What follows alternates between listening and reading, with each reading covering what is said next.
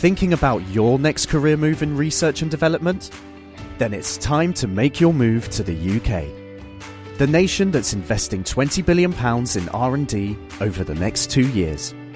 The nation that's home to 4 of the world's top research universities. The nation where great talent comes together. Visit gov.uk forward slash great talent to see how you can work, live, and move to the UK. Question of the Week from the Naked Scientists. Hello and welcome to another edition of Question of the Week from the Naked Scientists with me, Diana O'Carroll. This week I've got a sizzling poser for our expert. Hi, this is Robin. I'm calling from California in the USA. Uh, I had a question about electric eels. I was wondering how do they themselves do not get hurt by the electric shocks that they use to communicate or stun prey? And since they're in water, how far does the current carry? So, how can an eel generate 500 volts without cooking itself? Well, here's the answer. I'm Dr. Mark Briffa, and I'm a lecturer in marine biology at the University of Plymouth. First of all, an electric eel isn't really an eel, it's a member of a family of fish called gymnotids or knifefish, and the scientific name is rather aptly Electrophorus electricus.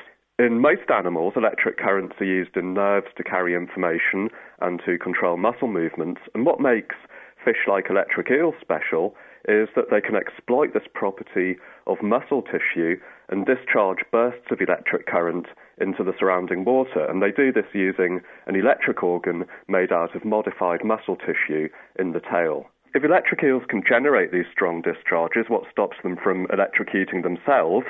Well, first of all, the electric organs are in the flanks of their tail, and this means that the discharge occurs closer to the water than to the eel's internal organs.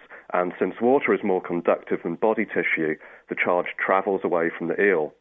There's a second possibility, and that's that because the discharge is very quick, the current doesn't flow for long enough to shock an animal as large as an electric eel.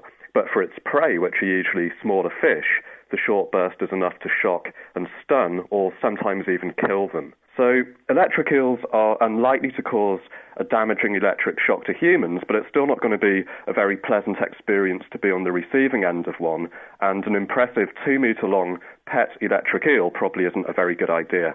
It's quite difficult to work out how far the discharge will, will travel, but prey being stunned or killed up to a distance of two metres away from the eel have been reported.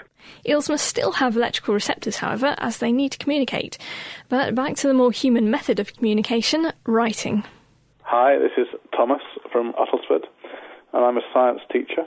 This is my question What is the smell of old books? The older the book, the better it smells. I'm not talking about the old mouldy smell of an ill kept book. I'm talking about the heartwarming smell of a book you've loved and kept for 20 years. So, what is the smell of old books? And after that, we'll be looking at other sources of smelliness.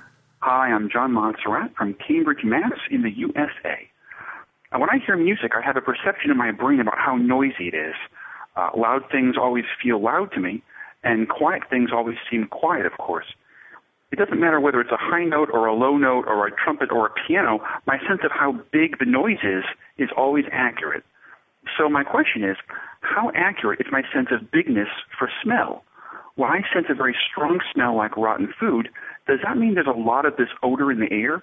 Or can my nose play tricks on me by being super sensitive to some smells that are actually tiny? So, if you know what makes a book smell so good, or why one is more intense than the other, get in touch by emailing question of the week at thenakedscientists.com or put your ideas in our forum. That's thenakedscientists.com forward slash forum.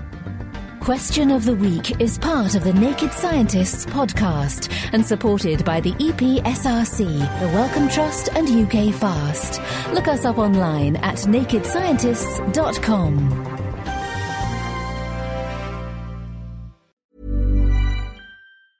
Thinking about your next career move in research and development?